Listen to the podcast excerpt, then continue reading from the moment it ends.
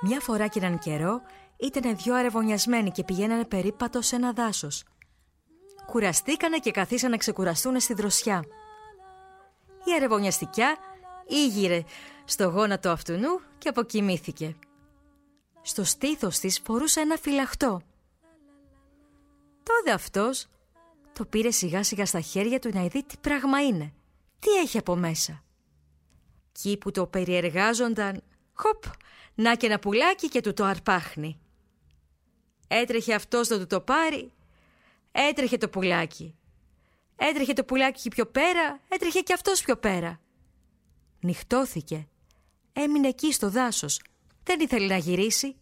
Τι να πει στην αρεβωνιαστικιά του. Το πρωί πάλι τα ίδια. Το κυνηγούσε το πουλάκι, μα εκείνο πετούσε, όλο πετούσε και έφευγε. Να μην τα πολυλογούμε, τον πήγε σιγά σιγά στην Αμερική. Η κοπέλα άμα ξύπνησε και είδε πως την εγκατέλειψε ο αρεβωνιαστικός της, δεν ήθελε πια να κατέβει στην πόλη. Όταν νύχτωσε, είδε ένα φως από καρσί και λέει: «Ας πάω κι εγώ εκεί, να δω τι θα γίνει το χάλι μου». Στο δρόμο βρήκε κάτι παλιόρουχα, τα έβαλε, έκοψε και τα μαλλιά της και έγινε αγόρι για να μην τη γνωρίζει κανείς. Πήγε λοιπόν και βρήκε ένα μαντρί. Εκεί ήταν ένας τσομπάνος γέρος. Δεν είχε ούτε παιδιά ούτε κανένα. Λέει στον τσομπάνο: «Μπάρμπα, δεν με παίρνεις και εμένα να σου κάνω καμιά δουλειά που είμαι έρμο και σκοτεινό παιδί?» Λέει κι αυτός: «Μπράβο παιδί μου, να σε πάρω. Θα σε πάρω εδώ να πλένεις τα καζάνια και να καθαρίζεις τα εντεράκια». Έτσι κι έγινε. Αφού κάθισε εκεί 2-3 χρόνια, λέει στον τζομπάνο: «Θα κατέβω πια στην πόλη, βαρέθηκα στην ξενιτιά». Έβγαλε και εκείνος και της έδωσε αρκετά λεφτά για τον κόπο της που έκανε 3 χρόνια. «Πάρε κι αυτά», της λέει. «Πάρτα για τον κόπο σου να ζήσεις κι εσύ που δεν έχεις κανένα». Και την αποχαιρέτησε και της έδωσε την ευχή του.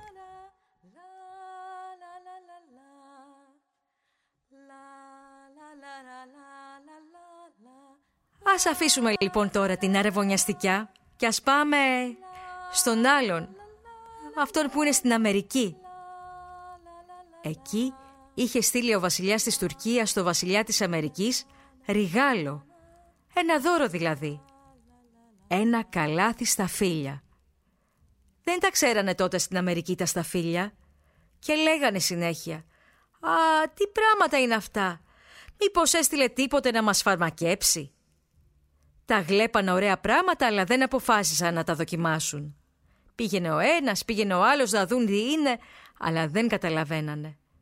Γιατί αυτοί δεν είχαν ταξιδέψει να ξέρουν τι βγάζει μικρασία.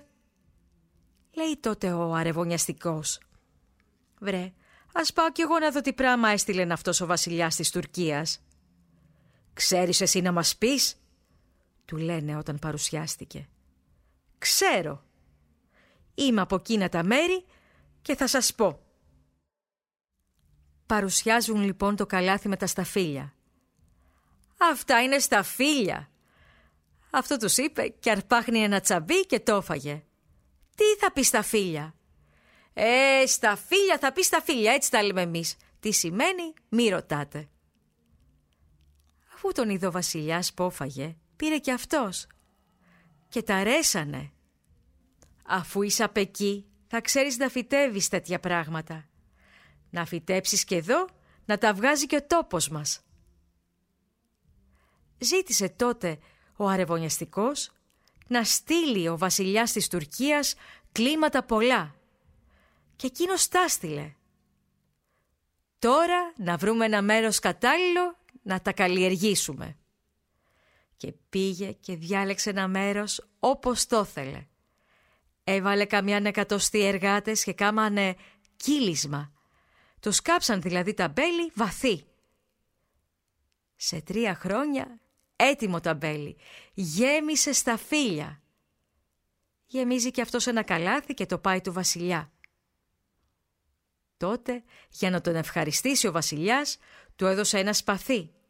Και τον είχε ελεύθερο να τρώει, να πίνει και να πληρώνει τίποτα. Μια μέρα, εκεί που σεριανούσε ο αρεβωνιαστικός, είδε 3 δέντρα και λέει «Ας τα βγάλω τα δέντρα, να μη σκιάζουν τα μπέλη». Και μοναχός του αρχήρισε και έσκαβε τα δέντρα. Άμα ξερίζωσε το πρώτο, βλέπει μια πλάκα με χαλκά. Τραβάει το χαλκά και από κάτω από την πλάκα βλέπει ένα θησαυρό, 3 πιθάρια λίρες χρυσές. Και πάνω από το ένα πιθάρι ήταν και το φυλαχτό. Πήγε λοιπόν, τα πήρε σιγά σιγά στο σπίτι του και παρήγγειλε βαρελάκια. Γέμισε τα βαρελάκια με τις λίρες και από πάνω έβαλε αλάτι. Και στο ένα βαρελάκι έβαλε και το φυλαχτό. Την επόμενη μέρα πηγαίνει στο βασιλιά και του λέει «Τώρα τα μπέλι είναι έτοιμο, δεν με έχεις πια ανάγκη. Θα σε παρακαλέσω να μου δώσεις την άδεια να πάω κι εγώ στο μέρος μου, στη Μικρασία, και να πάρω και λίγο αλάτι από εδώ, γιατί δεν έχεις τα μέρη μας. Έχεις ελεύθερο να κάνεις ό,τι θέλεις». Αυτό το απάντησε ο βασιλιάς της Αμερικής και τον αποχαιρέτησε. Πάει λοιπόν και φορτώνει σε ένα καράβι τα βαρελάκια και γυρνά να αποχαιρετήσει τους φίλους του. Και εκείνοι για να τον αποχαιρετήσουν τον κερνούσαν ακατάπαυτα. Κερνούσε κι αυτός, πίνανε, γελούσανε, τραγουδούσανε, ζαλιστήκανε, μεθύσανε.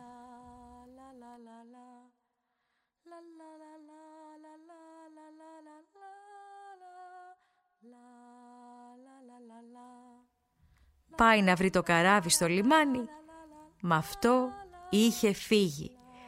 Είχε ξεκινήσει για τη Σμύρνη. Άμα πήγε στη Σμύρνη το καράβι, ξεφορτώσαν. Πήραν και τα αλάτι και είδαν πως ο νοικοκύρης του δεν είναι εκεί, έλειπε. «Να το πουλήσουμε», λένε, «και του δίνουμε τα λεφτά σαν τον συναντήσουμε». «Πού να τα δώσουμε τα βαρελάκια με τα αλάτι», λέγανε. «Να τα δώσουμε στον Γκιουζέλ Πατσατζή». Φωνάξαν λοιπόν τον Γκιουζέλ Πατσατζή και του λένε «Συ ξοδεύεις κάθε μέρα αλάτι. Αγόρασέ το λοιπόν εσύ».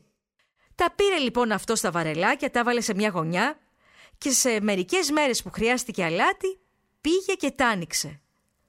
Βλέπει τις λίρες, αστράψαν τα μάτια του. Βλέπει και το φυλαχτό και σκέφτηκε «Μυστήρια πράγματα συμβαίνουν εδώ πέρα».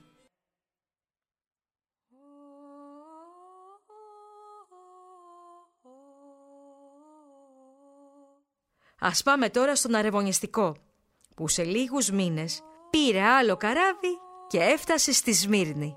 Πάει να πάρει τα αλάτι του και του λένε «Τα αλάτι το πουλήσαμε, να τα λεφτά που πήραμε, πάρτα». Έμεινε εκείνος ξερός, κυτρίνησε. «Και ποιος το πήρε τα αλάτι?» ρωτά. «Ο Γκιουζέλ Πατσατζής». «Και πού είναι αυτός?» Του είπανε που είναι και πήγε να τον συναντήσει. Είχε όμως κόσμο πολύ. Και έτσι κάθισε και έφαγε πατσά. Και περίμενε. Σαν τον είδε ο Γκιουζέλ Πατσατζής, του λέει «Το βράδυ που θα σφαλίσω, σε θέλω να έρθεις να σου μιλήσω». Ο αρεβωνιαστικός περίμενε. Την ώρα που ήθελε να σφαλίξει, πήγε κι αυτός. Τότε ο Γκιουζέλ Πατσατζής του λέει «Δεν με γνωρίζεις εμένα ποιος είμαι». «Πού να σε ξέρω, πρώτη φορά σε βλέπω». «Για κοίτα με καλύτερα». Και τον κοίταξε, μα δεν κατάλαβε. «Δεν με γνωρίζεις, η αρεβωνιαστικιά σου είμαι». Τότε αυτός έριξε το βλέμμα του κάτω. «Γιατί μ' άφησες? Γιατί έφυγες?» Γυρνά και λέει «Ούτε σ' άφησα, ούτε έφυγα με τη θέλησή μου. Μα αυτό και αυτό μου συνέβη». Και της είπε τι είχε συμβεί.